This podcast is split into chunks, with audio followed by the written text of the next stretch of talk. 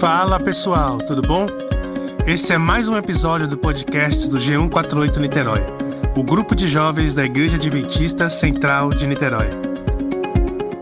Fazemos vários encontros semanais para discutir e aprender um pouco mais da palavra de Deus.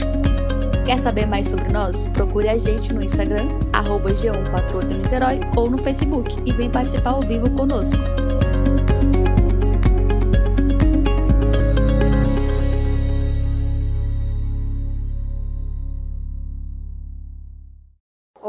Todos, PG recomeçando no ano de 2021.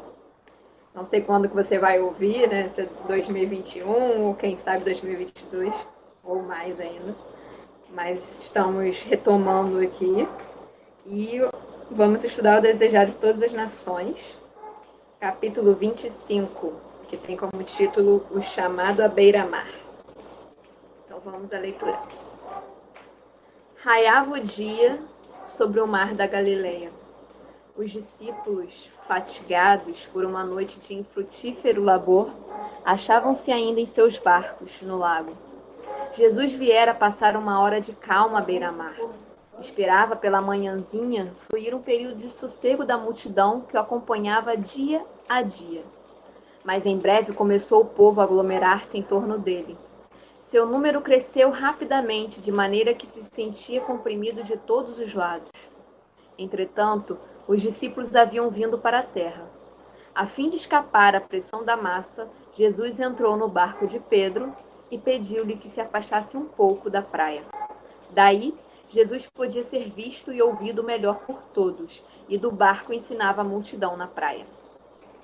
Que cena aquela que se oferecia à contemplação dos anjos! Seu glorioso comandante, sentado num barco de pescador, jogado de um lado para o outro pelas desassossegadas ondas e proclamando as boas novas de salvação ao povo, atento, que se comprimia até a beira d'água. Aquele que era o honrado do céu estava declarando os grandes princípios do seu reino ao ar livre, ao povo comum. E, no entanto, não teria podido ter cenário mais adaptado aos seus labores. O lago, as montanhas, os vastos campos, a luz a inundar a terra, tudo lhe oferecia ilustrações aos ensinos, de modo a gravá-los nos espíritos. E nenhuma lição de Cristo foi, foi infrutífera. Toda a mensagem de seus lábios foi atingir alguma alma com a palavra da vida eterna. A cada momento crescia a multidão na praia. Homens de idade a apoiar-se em seus bordões, robustos camponeses das colinas, pescadores do lago, comerciantes e rabis, ricos e instruídos, velhos e jovens, trazendo seus enfermos e sofredores, apertavam-se para ouvir as palavras do Divino Mestre. Essas cenas haviam contemplado antecipadamente os profetas e escreveram: A terra de Zebulon e a terra de Naphtali, junto ao caminho do mar, além do Jordão, a Galiléia dos gentios. O povo que andava em trevas viu uma grande luz e sobre os que habitavam na região da sombra de, de morte resplandeceu a luz. Isaías capítulo 9, versículo 1 e 2. Além da multidão da praia de Jezaré, tinha Jesus em seu sermão junto ao mar outros auditórios em mente. Olhando através dos séculos, viu seus fiéis no cárcere e no tribunal, em tentação, isolamento e dor. Toda a cena de alegria e de luta e perplexidade se achava aberta perante ele por meio do Espírito Santo, aquela voz que falava do barco de pescador no mar da Galileia far-se-ia ouvir comunicando paz a corações humanos até a consumação dos séculos. Fim do discurso, Jesus voltou-se para Pedro e pediu-lhe que se fizesse ao mar alto e lançasse as redes para pescar. Mas Pedro estava desanimado. Toda a noite não apanhara coisa alguma. Durante as solitárias horas, pensara na sorte de João Batista, definhando sozinho na prisão. Pensara na perspectiva diante de Jesus e seus seguidores, no mau êxito da missão na Judéia e na maldade dos sacerdotes e rabis. Sua própria ocupação lhe falhava, e ao olhar as redes vazias, o futuro afigurava-se-lhe sombrio e desanimador. Mestre, havendo trabalhado toda a noite, nada apanhamos, mas sobre a tua palavra lançarei a rede. A noite era o único tempo propício para pescar com redes nas claras águas do lago. Depois de labutar a noite inteira sem resultado, parecia inútil lançar a rede de dia. Jesus, porém, dera ordem, e o amor por seu mestre levou os discípulos a obedecer. Simão e seu irmão deitaram junto à rede. Ao tentarem recolhê-la, tão grande era a quantidade de peixes apanhados que começou a romper-se. Foram forçados a chamar Tiago e João em seu auxílio. E, havendo recolhido o conteúdo, tão grande era a carga em ambos os barcos que se viram ameaçados de ir a pique. Mas Pedro não cuidava agora de barcos e carregamentos. Esse milagre, acima de todos quantos havia presenciado, foi-lhe uma manifestação de poder divino. Viu em Jesus alguém que tinha toda a natureza sob seu comando. A presença da divindade revelou-lhe a própria ausência de santidade. Amor por seu mestre, vergonha de sua incredulidade, gratidão pela complacência de Cristo e, sobretudo, o sentimento de sua impureza em presença da pureza de infinita, tudo o subjugou. Enquanto os companheiros punham em segurança o conteúdo da rede, Pedro caiu aos pés do Salvador, exclamando: Senhor, ausenta-te de mim, que sou um homem pecador. Fora a mesma presença da santidade divina que fizera o profeta Daniel cair como morto perante o anjo do Senhor. Disse ele: Transmudou-se-me em mim a mim, transmudou-se em mim a minha formosura em desmaio, e não retive força alguma. Assim, quando Isaías viu a glória do Senhor, exclamou: Ai de mim que, que vou perecendo, porque sou um homem de lábios impuros e habito no meio de um povo de impuros lábios. E os meus olhos viram um rei, o Senhor dos exércitos. A humanidade, com sua fraqueza e pecado, fora posta em contraste com a perfeição da divindade. E ele se sentiu inteiramente deficiente e falto de santidade. Assim, tem sido com todos quantos alcançaram uma visão da grandeza e majestade de Deus. Pedro exclamou: Ausenta-te de mim, que sou um homem pecador. Todavia, apegou-se aos pés de Jesus, sentindo que dele não se podia separar. O Salvador respondeu: Não temas, de agora em diante serás pescador de homens. Foi depois de Isaías haver contemplado a santidade de Deus e sua própria indignidade que lhe foi confiada a mensagem divina. Foi depois de Pedro haver sido levado à renúncia de si mesmo e à dependência do poder divino que recebeu o chamado para a sua obra por Cristo. E aí, quem tem alguma coisa para comentar sobre esse trecho sensacional? Tem vários trechos interessantes aí nesse texto deixa eu lembrar de todos os pontos, ou pelo menos algum deles para começar. É, uma coisa que me chamou a atenção no começo é como Jesus conseguia. Eu já comentei isso aqui antes já. Como ele tinha esse poder de comunicar as pessoas, né? Como ele conseguia falar. Ele era, ele, não sei se é a palavra orador, né? Mas ele era uma pessoa que, que tinha o dom da palavra, né? interessante que ele usava coisas simples, né? No texto lá no começo fala isso. É, coisas que as pessoas estavam acostumadas ali ao redor delas. Montanhas, rio, barcos. Uh, e Jesus conseguia é, passar essa mensagem simples, que na verdade o evangelho é simples, né? Uh, e ele conseguia passar a simplicidade do evangelho uh, para as pessoas simples também que ouviam ali, né?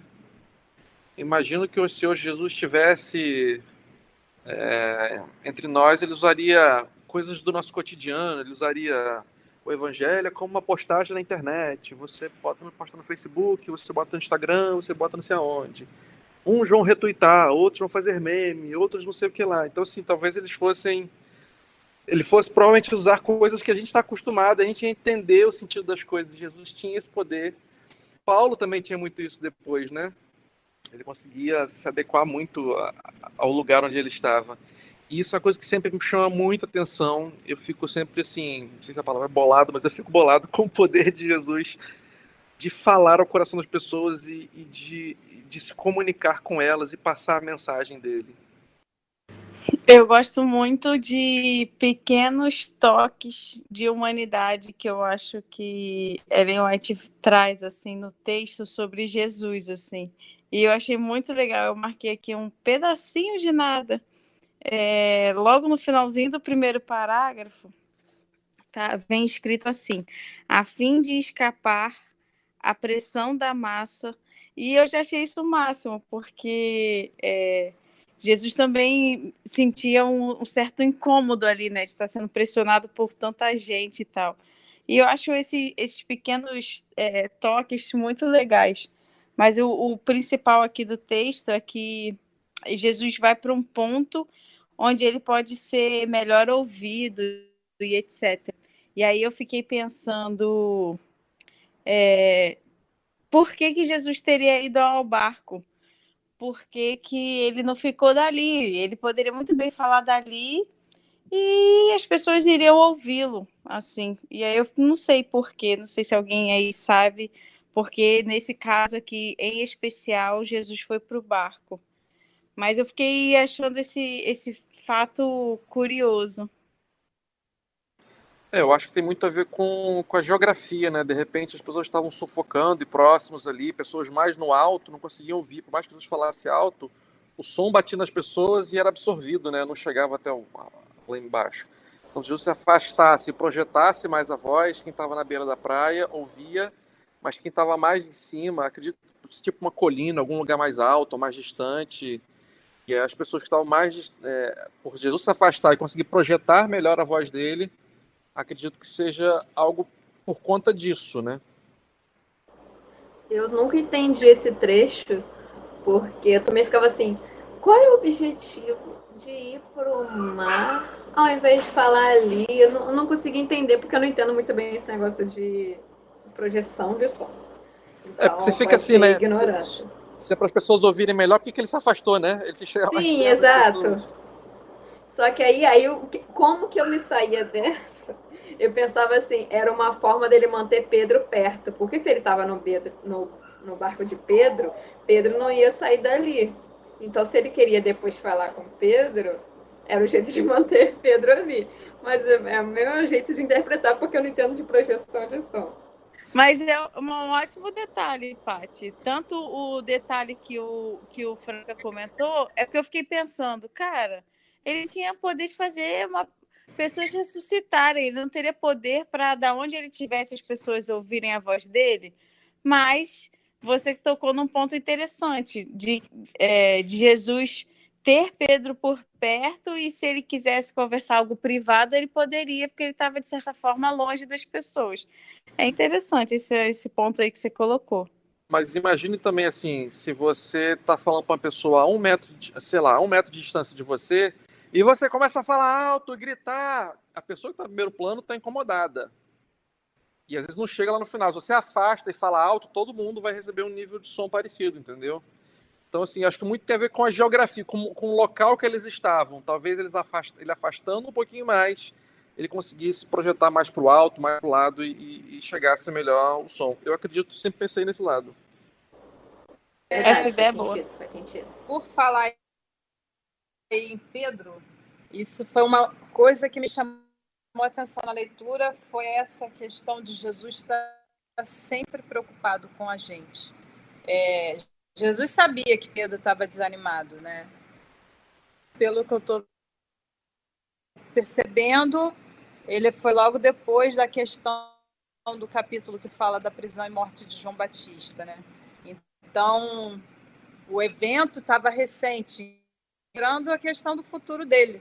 É, de, largou tudo para seguir Jesus e na hora lá de, né, digamos, aos olhos dele, Jesus não fez nada e João Batista morreu.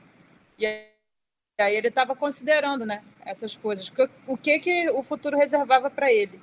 E aí, depois de uma noite toda pescando, a profissão dele, digamos assim, né, é, inicial, ele, ele não fazer. consegue pescar nada, o que ele sabia fazer da vida. Aí ele se vê até assim, poxa, até aquilo que eu fazia antes eu já não sirvo mais para isso, não consigo, estou conseguindo pescar, não estou conseguindo.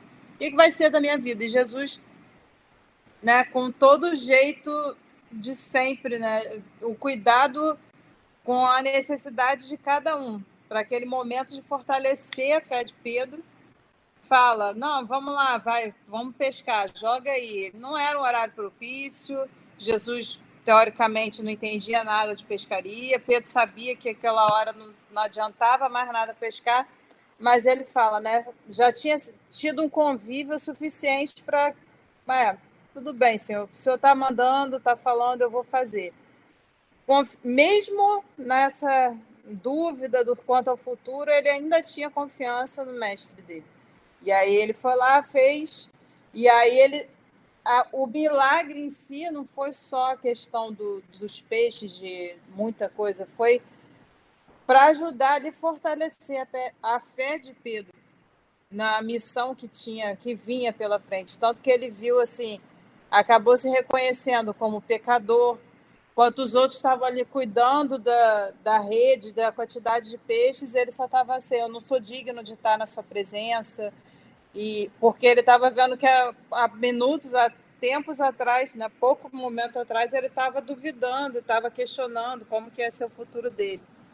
E Jesus, sabendo que Pedro precisava, fez esse milagre ali para fortalecer a fé dele naquele momento. Nesse trecho aí que, que você comentou, era exatamente também o trecho que eu marquei aqui. É justamente esse momento em que Pedro olha para o futuro. E aí é legal. É, deixa eu ir. Aí o da parte está diferente aqui, um pouquinho aqui do meu. É mais para frente, um pouquinho, bem o finalzinho do. É, desse aí, Paty. Finalzinho desse parágrafo aí que você está marcando é, é que fala justamente assim: ao olhar as redes vazias, o futuro afigurava-lhe sombrio e desanimador. E aí a gente às vezes olha, né, para o nosso futuro de uma forma desanimada, às vezes não, a gente se acha, né, como, como é, a Vanessa comentou, a gente estuda muito para ter uma profissão e tal, e às vezes ela não dá certo ou a gente, por algum motivo, não vê perspectiva. E aí a gente é, é muito, eu acho muito prazeroso ver como que Deus trabalha de uma forma totalmente diferente da nossa. Então, é, nem sempre é, a gente estar no momento ruim, né, no caso de ter uma rede vazia, é ruim, porque é nesse momento que Deus pode se revelar para nós. E aí, depois, depois desse momento de angústia, vem um barco lotado de peixe quando a gente confia. Então, quis só fazer essa aplicaçãozinha aí para o nosso cotidiano, porque o tempo todo a gente precisa estudar e aplicar na nossa vida também, para nos, nos ajudar a ter uma maior confiança em Deus. Então, esse trecho foi muito, muito legal o trecho que eu gostei foi quando começa a comparar o que Pedro sentiu com o que Daniel sentiu e o Isaías sentiu.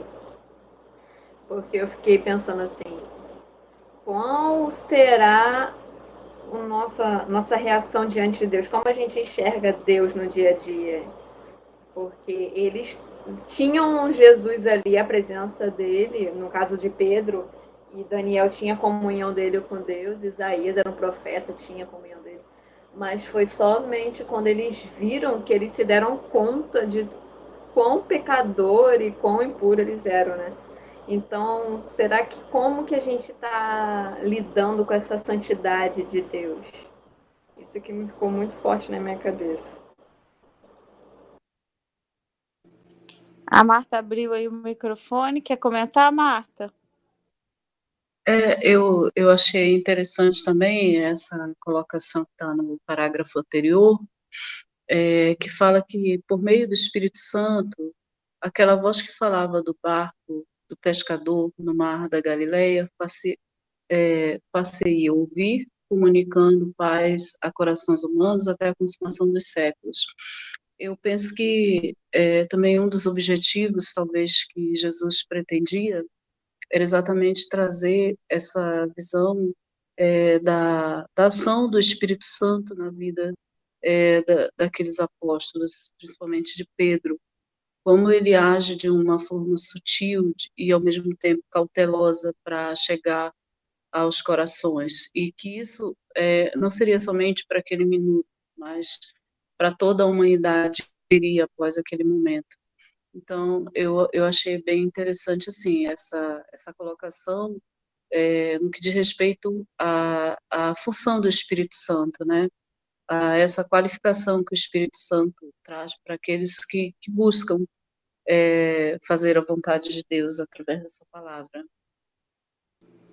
Muito bem, muito bem pontuado. E aí, assim, é, nesse, nesse ponto também que a, que a Paty comentou anteriormente sobre essa questão da santidade, é, interess, é interessante porque nessa, nessa parte é, fala assim: a presença da divindade revelou-se a própria ausência de santidade. Então, a, a presença de, de Jesus ali, a presença dele divina, mostrou às pessoas que estavam ali ao redor é, a sua própria ausência de santidade. Amor por seu mestre, vergonha de sua incredulidade, gratidão pela com, complacência de Cristo e, sobretudo, o sentimento de impureza. Em presença da pureza infinita, tudo subjugou. É, e aí é, eu, eu fiquei imaginando e, e vendo assim, né? Às vezes a gente só vê o quanto a nossa roupa tá suja, nossa roupa tá encardida quando a gente vê um branco branco perto, que a gente às vezes acaba se, se acostumando com, com a sujeira, né? Então, bem bem legal também ver essa ver que o como eles perceberam a sua condição é, através também do, da companhia de Jesus. Isso que a Marta falou é bem interessante, né? Porque a gente, às vezes a gente esquece que Jesus ele viveu ali o momento, mas ele tudo ele fazia pensando no futuro, né? Então ele estava ali, mas ele sabia que essas palavras através da Bíblia chegar até nós. Então ele estava pensando por quem ele estava falando ali, mas pelas futuras que iriam ouvir. Então, bem, bem legal isso. Ele sabia que a gente estava nesse momento lendo o livro e comentando esse assunto nesse momento agora. Sim, pois é. Muito doido, né? Então vamos terminar o capítulo. Fechou. Até então, nenhum dos discípulos se havia inteiramente unido a Jesus como colaborador seu. Tinham testemunhado muitos de seus milagres e lhe escutados em ensino. Não haviam, porém, abandonado de toda a sua anterior ocupação. O encarceramento de João Batista lhes fora a todos amarga decepção. Se tal devia ser o resultado da missão do profeta, pouco esperavam unidos contra ele. Sob essas circunstâncias, era-lhes um alívio tornar por algum tempo a sua pesca. Mas agora Jesus os convidava a abandonar a vida anterior, unindo aos dele os seus interesses. Pedro aceitara o chamado. Ao chegar à praia, Jesus pediu aos outros três discípulos: Vinde após mim, e eu vos farei pescadores de homens.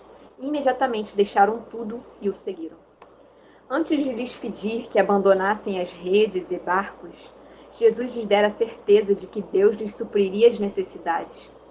O serviço do barco de Pedro para a obra do Evangelho fora abundantemente pago. Aquele que é rico para com todos os que o invocam disse: Dai e ser-vos-á dado, boa medida, recalcada, sacudida e transbordando. Nessa medida havia ele recompensado o serviço dos discípulos e todo sacrifício feito em seu serviço será recompensado segundo as abundantes riquezas da sua graça. Durante aquela triste noite no lago, enquanto separados de Cristo, os discípulos foram duramente, dura, duramente premidos pela incredulidade e cansaram-se no infrutífero labor. Sua presença, porém, lhes ateou a fé e trouxe-lhes alegria e bom êxito. O mesmo se dá conosco. Separados de Cristo, nosso trabalho não dá fruto e fácil se torna desconfiar e murmurar. Quando ele está perto, porém, e trabalhamos sob sua direção, regozijamo-nos nas demonstrações de seu poder. É a obra de Satanás desanimar a pessoa. A de Cristo é inspirar fé e esperança. A mais profunda lição que o milagre ensinou aos discípulos é também uma lição para nós. que aquele cuja palavra pôde apanhar os peixes do mar podia igualmente impressionar corações humanos, atraindo-os com as cordas de seu amor, de maneira que seus servos se tornassem pescadores de homens. Aqueles pescadores da Galileia. Mas Cristo, a luz do mundo, era sobejamente capaz de habilitá-los para a posição a que os chamaram. O Salvador não desprezava a educação, pois, quando regida pelo amor de Deus e consagrada a seu serviço, a cultura intelectual é uma bênção. Mas ele passou por alto os sábios de seu tempo porque eram tão cheios de confiança em si mesmos que não podiam simpatizar com a humanidade sofredora e tornar-se colaboradores do homem de Nazaré. Em sua hipocrisia, desdenhavam ser instruídos por Cristo. O Senhor Jesus procura a cooperação dos que se tornem desimpedidos condutos para a comunicação de sua graça. A primeira coisa a ser aprendida por todos os que desejam tornar-se cobreiros de Deus é a desconfiança de si mesmos. Acham-se então preparados para lhes ser comunicado o caráter de Cristo. Este não se adquire por meio de educação recebida nas mais competentes escolas. É unicamente fruto da sabedoria obtida do Divino Mestre. Jesus escolheu homens ignorantes porque não haviam sido instruídos nas tradições e errôneos costumes de seu tempo. Eram dotados de natural capacidade, humildes e dóceis, homens a quem podia educar para a sua obra.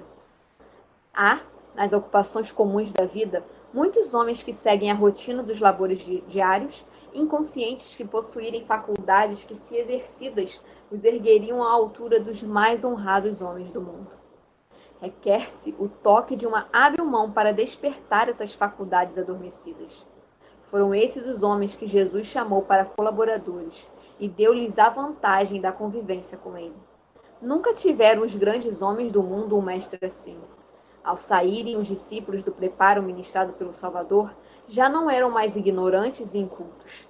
Haviam se tornado como ele no espírito e no caráter. E os homens conheciam que haviam estado com Jesus. A mais elevada obra da educação não é comunicar conhecimentos meramente, mas aquela vitalizante energia recebida mediante o contato de espírito com espírito, de pessoa com pessoa Somente vida gera vida. Que privilégio, pois, foi o deles por três anos em contato com aquela divina vida, de onde tem provindo todo impulso doador de vida que tem abençoado o mundo. João, o discípulo amado, mais que todos os seus companheiros, entregou-se ao influxo daquela assombrosa existência. Diz ele: A vida foi, foi manifestada e nós a vimos, e testificamos dela e vos anunciamos a vida eterna que estava com o Pai e nos foi manifestada. 1 João, capítulo 1, versículo 2. Todos nós recebemos também da sua plenitude graça por graça. João, capítulo 1, versículo 16. Não havia nos apóstolos de nosso Senhor coisa alguma que lhes trouxesse glória. Era evidente que o êxito de seus esforços se devia unicamente a Deus. A vida desses homens, o caráter que desenvolveram e a poderosa obra por Deus operada por intermédio deles são testemunhos do que fará por todos quantos forem dóceis. E aquele que mais ama a Cristo, maior soma de bem fará. Não há limites à utilidade de uma pessoa que, pondo de parte o próprio eu, oferece margem à operação do Espírito Santo na pessoa e vive uma vida de inteira consagração a Deus. Caso os homens suportem a necessária disciplina, sem queixume ou desfalecimento pelo caminho, Deus os ensinará a cada hora, a cada dia. Anseia revelar sua graça. Remova, remova ao seu povo os obstáculos e ele, derramar, ele derramará as águas da salvação em torrentes, mediante os condutos humanos. Se os homens, de condição humilde, fossem animados a fazer todo o bem ao seu alcance, não houvesse sobre eles mãos repreensivas a refrear-lhes o selo, e haveria uma centena de obreiras de Cristo, onde temos agora apenas um. Deus toma os homens tais quais são e educa-os para seu serviço, uma vez que se entreguem a Ele. O Espírito de Deus recebido na mente vivificar-lhe-á todas as faculdades sob a direção do Espírito Santo, o intelecto que se consagra sem reservas a Deus desenvolve-se harmonicamente e é fortalecido para compreender e cumprir o que Deus requer. O caráter fraco e vacilante muda-se em outro forte e firme. A devoção contínua estabelece uma relação tão íntima entre Jesus e seus discípulos que o cristão se torna como ele em espírito e caráter. Mediante ligação com Cristo, terá a visão mais clara e ampla. O discernimento se tornará mais penetrante, mais equilibrado o juízo. Aquele que anela ser de utilidade a Cristo é tão vivificado pelo vitalizante poder do sol da justiça que é habilitado a produzir muito fruto para a glória de Deus. Homens da mais elevada educação em ciências e artes têm aprendido preciosas lições de cristãos de condição humilde, classificados pelo mundo como ignorantes. Mas esses obscuros discípulos haviam recebido educação na mais alta das escolas. Tinham se sentado aos pés daquele que falava como nunca homem algum falou. Eu achei sensacional logo no início. Deixa eu ver se eu acho aqui. Quando fala, acho que foi no segundo parágrafo. Aqui. Antes de lhes pedir que abandonassem as redes e barcos, Jesus lhes dera a certeza de que Deus lhes supriria as necessidades. Sensacional para mim isso. Foi realmente mostrar ali para os discípulos que o que viesse pela frente, Deus estaria com eles e supriria. Sensacional. E ele mostrou real, né? Com o exemplo do barco super cheio que quase foi a pique. É, quando Jesus come, fala isso para Pedro, depois de ter é, Pedro ter vivido, ter experimentado um pouco disso, é, fez todo o sentido para Pedro e, e, e os demais que estavam ali.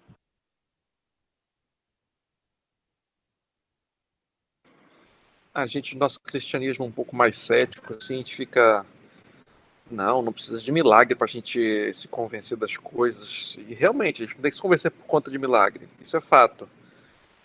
Mas nada que um milagre também não esfregue na cara assim dos discípulos, ó, eu tenho poder para poder fazer qualquer coisa, tá aqui, ó. Não tem, não tem como negar. É, eu, eu Alci aqui, né? Eu, é, como o Alexandre falou, eu tenho ficado quietinho, mas eu estou sempre ouvindo aqui, mas vocês são são tão, como é que eu vou dizer, abençoados falando que eu fico mais só ouvindo. Mas eu, eu ouvindo né, tudo que vocês estão falando, eu acredito que que Jesus, na verdade, está desde o início, conforme, conforme Ellen White já está descrevendo, preparando eles, né? É, eu acho que como a, a, a Pati, desculpa pessoal, estou com sono só. Conforme a Pati falou, é, o objetivo de Jesus era ficar mais próximo de Pedro, era atingir aqueles. Eu, era atingir a todos, mas principalmente aqueles que iriam no futuro levar a mensagem e ele precisava que eles aceitassem. Então, o sermão inicial no barco de Pedro era porque ele queria objetivo, é, atingir principalmente a Pedro. E aí chega no momento do milagre, né? é, é uma desconstrução de tudo que Pedro aprendeu, né? Porque o pai dele era pescador, é, é, ali era uma sequência do que ele já tinha aprendido. Então ele aprendeu que ele tinha que jogar a rede de um lado, num determinado lugar, num determinado horário, e tinha que fazer tudo conforme ele aprendeu as regras, né? Do, do, que, de, do, do trabalho dele. E aí vem Jesus e fala: olha só, comigo se você andar comigo e deixar de, de, de acreditar em você mesmo, em tudo que você aí construiu, né, com suas próprias mãos, anda comigo que vai dar bom.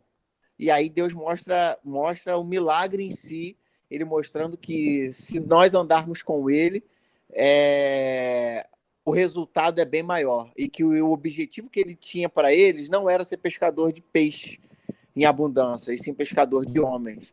Então, eu acho que desde a mensagem até o milagre em si, Deus estava preparando Pedro e os outros para aceitarem o chamado a qual Jesus tinha, tinha, tinha, tinha proposto, né?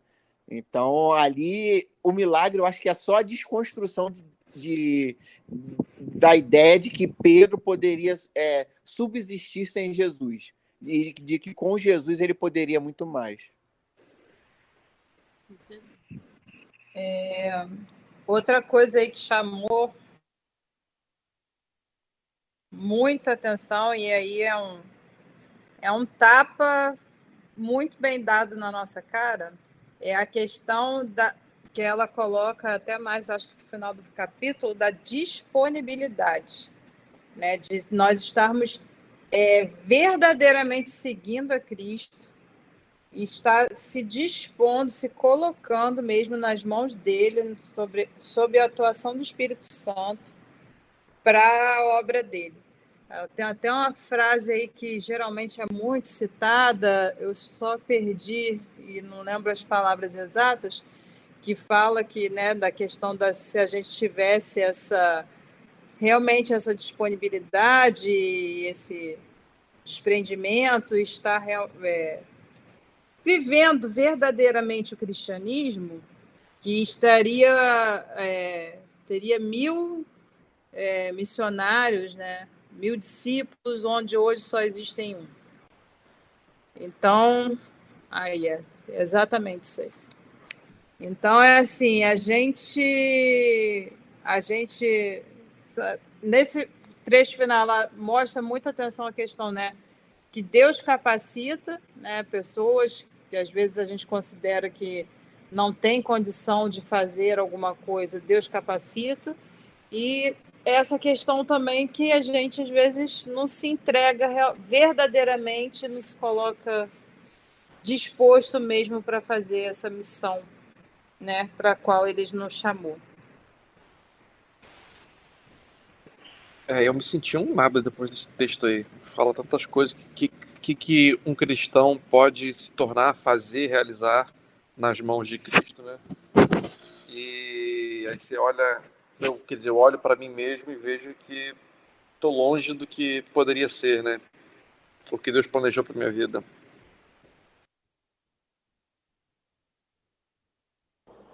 Indo nessa mesma linha, é, porque a gente fala que a gente pode ser mais, né?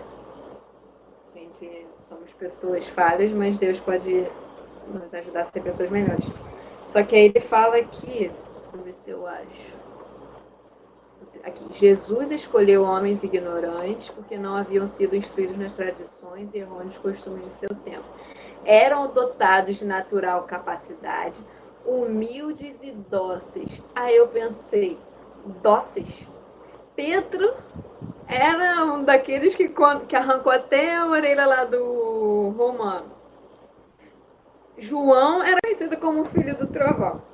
Então, quando ele fala aqui que Jesus escolheu homens né, com, essas, com essas características, como dócil, é o que ele estava pensando, aquilo que o ser humano tem capaz de se tornar. Porque na essência mesmo não era nada disso. Ô, Paty, você esqueceu de completar a frase. Porque depois do dócil tem um complemento aí. Homens a quem podia educar. Então, assim, a parte crucial aí, a, a capacidade, a humildade, a doçura, veio a partir dessa. É, é quase uma condição dessa segunda parte, porque é, só a educação em Cristo é, para a obra de Deus é que transformou esses homens aí em tudo isso, porque, como você colocou aí, essas características aí foram desenvolvidas, porque eles estavam meio longe de ter, de ter essas características aí. Ellen White é um grande exemplo né, história dela agora, e ela não tinha tanta instrução assim, né? Mas ela se dispôs, como outros atrás, uh, não aceitaram o desafio de ser profetas, e mesmo assim ela fez um trabalho extraordinário, uh, aceitando e se colocando nas mãos de Deus, né? E o que eu acho mais assim, o que é mais interessante é, é nesse, nesse, nesse ponto aí, nesse mesmo trecho. Jesus escolheu homens ignorantes porque não haviam sido instruídos nas tradições e errôneos costumes do seu tempo.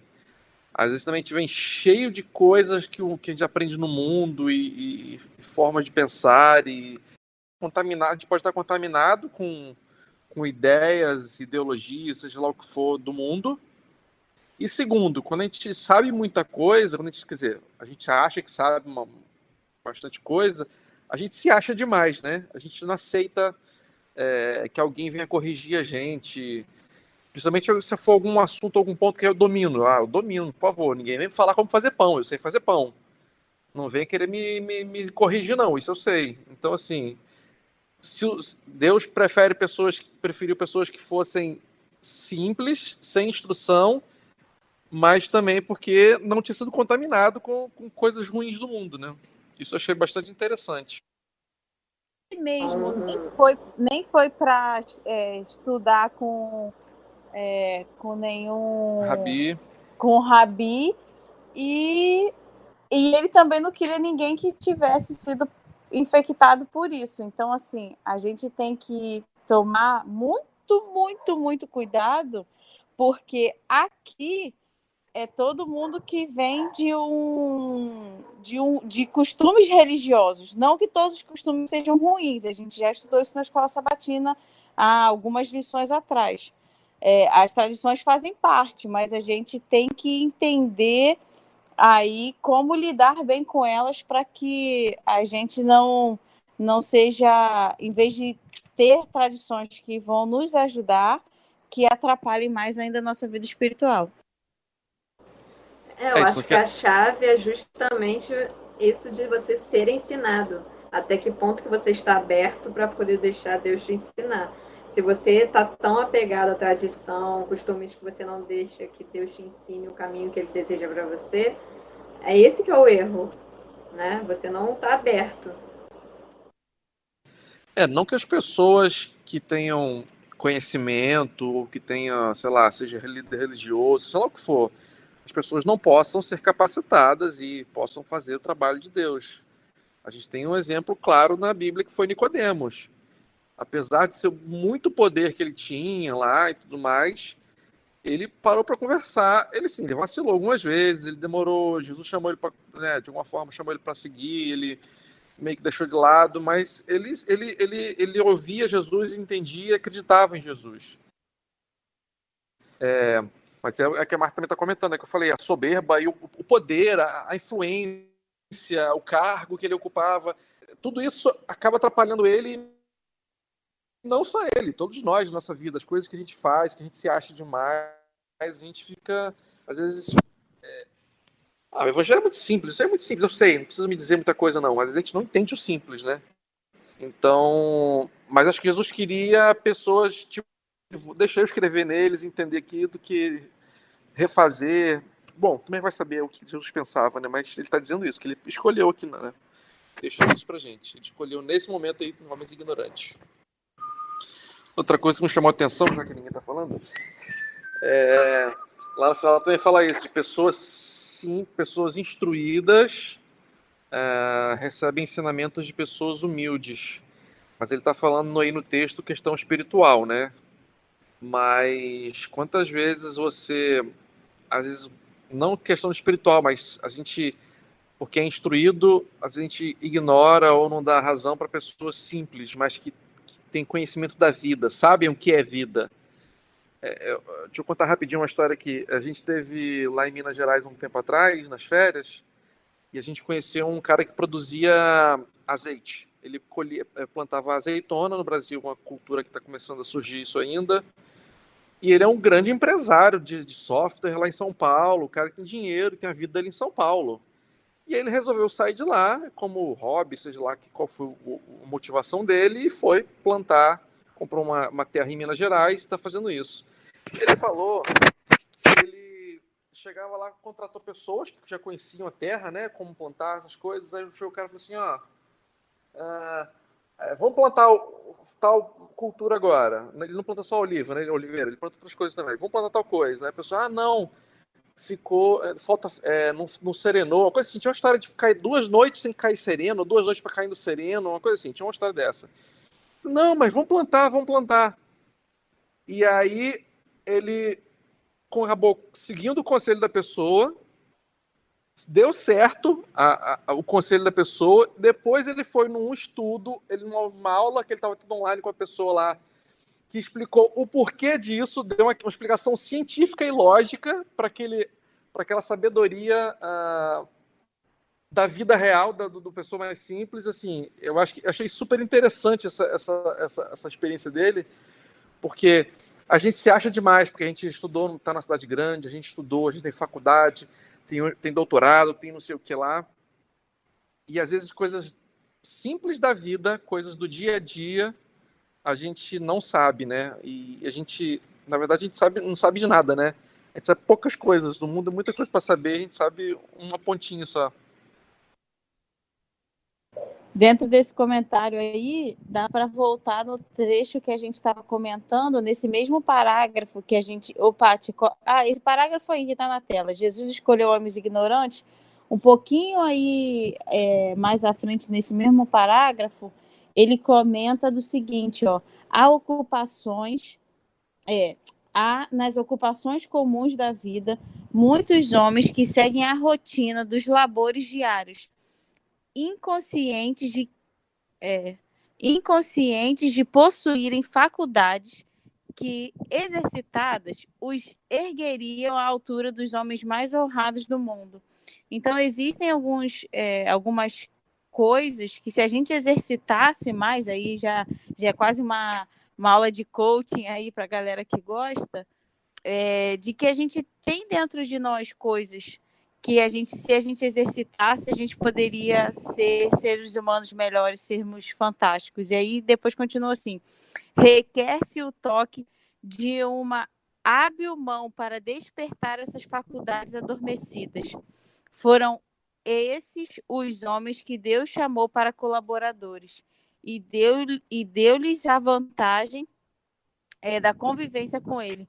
Então, se a gente se colocasse, né, como a parte colocou aí também, de aprender, de ser é, aprendizes de Jesus e, e, de Deus, quantas coisas maravilhosas e, e, de certa forma, quantas honras a gente poderia ter nesse mundo. Não de, de sucesso, como as pessoas colocam, mas de quantas coisas é, muito boas a gente poderia desenvolver para o benefício assim, do ser humano, para os benefícios do próximo. Então, muito, muito legal esses pontos aí que a gente é, levantou. E aí, falando aí um pouco de, sobre o que a Vanessa tinha comentado aí atrás, com relação de, de, é, de aprender e etc., tem um trechinho aqui já no uh, antepenúltimo parágrafo que fala assim: é, cadê? Hum, deixa eu achar. Ao acaso os homens suportem a necessária disciplina sem queixa ou desfalecimento pelo caminho, Deus os ensinará a cada hora, a cada dia. Anseia revelar sua graça. Então, quanta coisa legal a gente poderia aprender se a gente reclamasse menos, se a gente tivesse mais disciplina, se a gente buscasse mais. Então, muito interessante tudo isso aí que a gente tem levantou aí hoje. Agora, falando do, do trecho que você leu antes desse, de requer o toque de uma mão tal, para despertar, eu, quando li isso aqui, eu entendi não somente essa hábil mão como o Espírito Santo, como Deus, mas também até mesmo um amigo que pode te ajudar a desenvolver seu dom.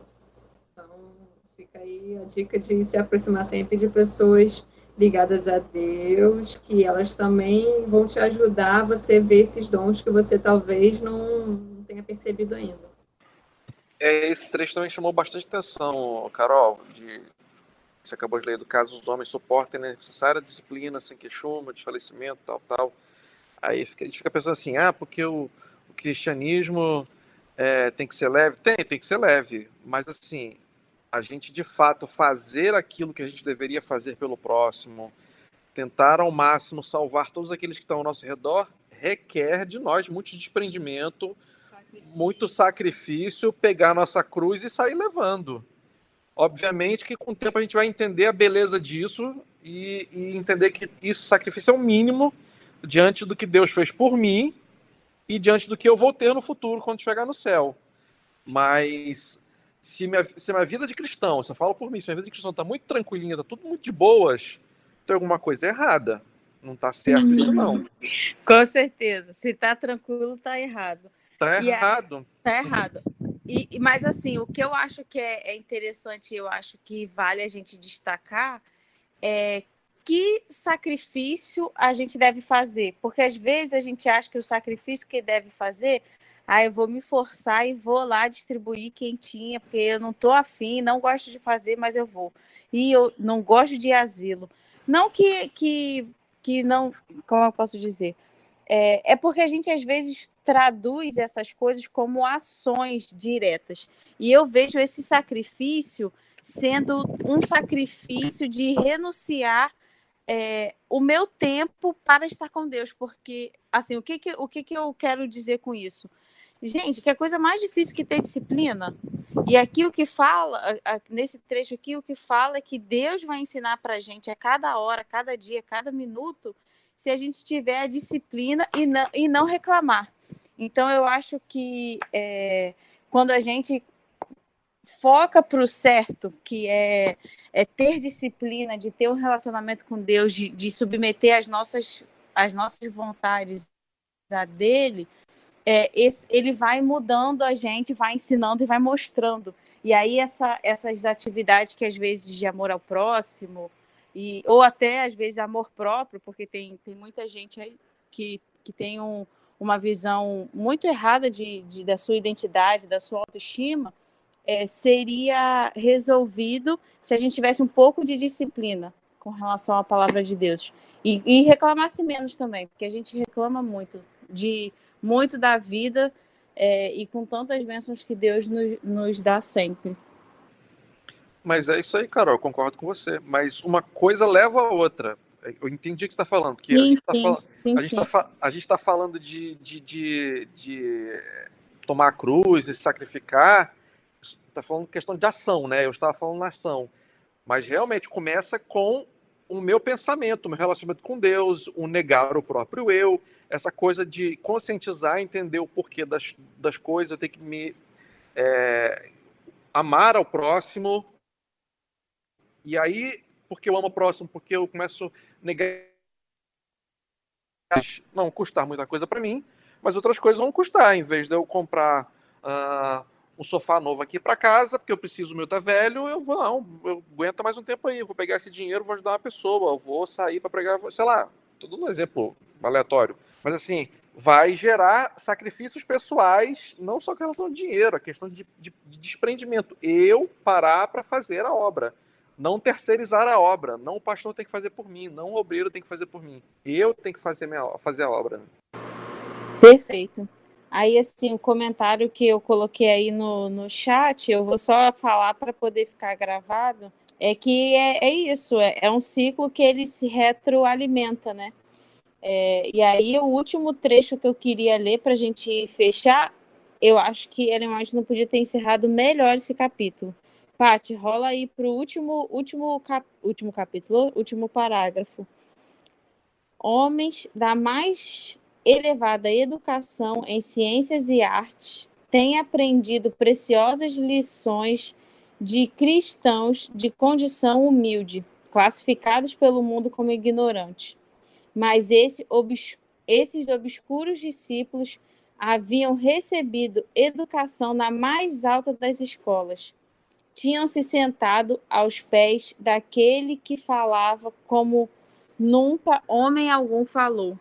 E isso aqui é engraçado, que eu, eu lendo isso aqui, me lembra logo do, do meu avô, da minha avó, eh, me lembra logo o pessoal mais, mais antigo, que, por exemplo, o meu avô e a minha avó aprenderam a ler porque eles queriam ler a Bíblia. Então, é, eu, eu eu cresci com meu avô lendo a Bíblia todos os dias. Eu nunca vi um dia em que meu avô não lesse a Bíblia, pelo menos um capítulo todo.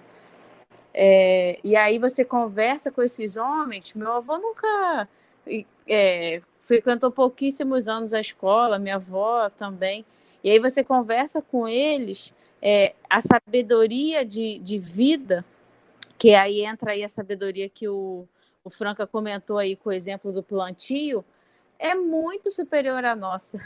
Então, que a gente possa envelhecer sendo esses sábios também para as novas gerações, que a gente aprenda com na escola certa para a gente também orientar aí os mais novos. É um aprendizado empírico, né? É, é, de observação, é de vivência, né? E é completamente diferente daquilo que aprender aquilo numa escola, num banco, num livro. É completamente diferente. É, se alguém, não sei se alguém mais quer comentar, por mim a gente já pode encerrar por aqui. E aí eu vou pedir para Marta orar para nós. Marta, você pode orar para a gente? Senhor Jesus, muito obrigada por esses momentos em que passamos juntos. É, nós só temos a agradecer é, por toda a dádiva de conhecimento que o Senhor tem trazido é, através desses grandes homens, através é, dos, dos, nossos antepassados, Senhor, também, é, que nos trouxeram é, assuntos muito relevantes para o nosso dia a dia, Senhor, experiências que produzem, Senhor, humildade e também contemplação da tua obra, Pai querido. É, queremos pedir que nessa noite o Senhor possa permanecer conosco, é, que o Espírito Santo possa nos trazer, Senhor, é, esse conceito de necessidade extrema que temos de Ti, é, que temos é, de estar ao, te, ao Teu lado para que possamos, Senhor, é, resplandecer essa luz que sabemos que só através de Ti é possível. É, te agradecemos por tudo, te pedimos também que esteja com todos, com os nossos familiares, com os nossos amigos. Abençoe, Senhor, aqueles que não nos querem bem, que o Senhor possa estar com eles e que possamos também, através é, do Espírito Santo, é, trazê-los, Senhor, a nossa convivência, o nosso convívio, para sentir que é, podemos, Senhor, trazer uma possibilidade de um bom relacionamento, não só conosco, mas contigo também. É o que nós te pedimos e te agradecemos por Jesus. Amém, Senhor.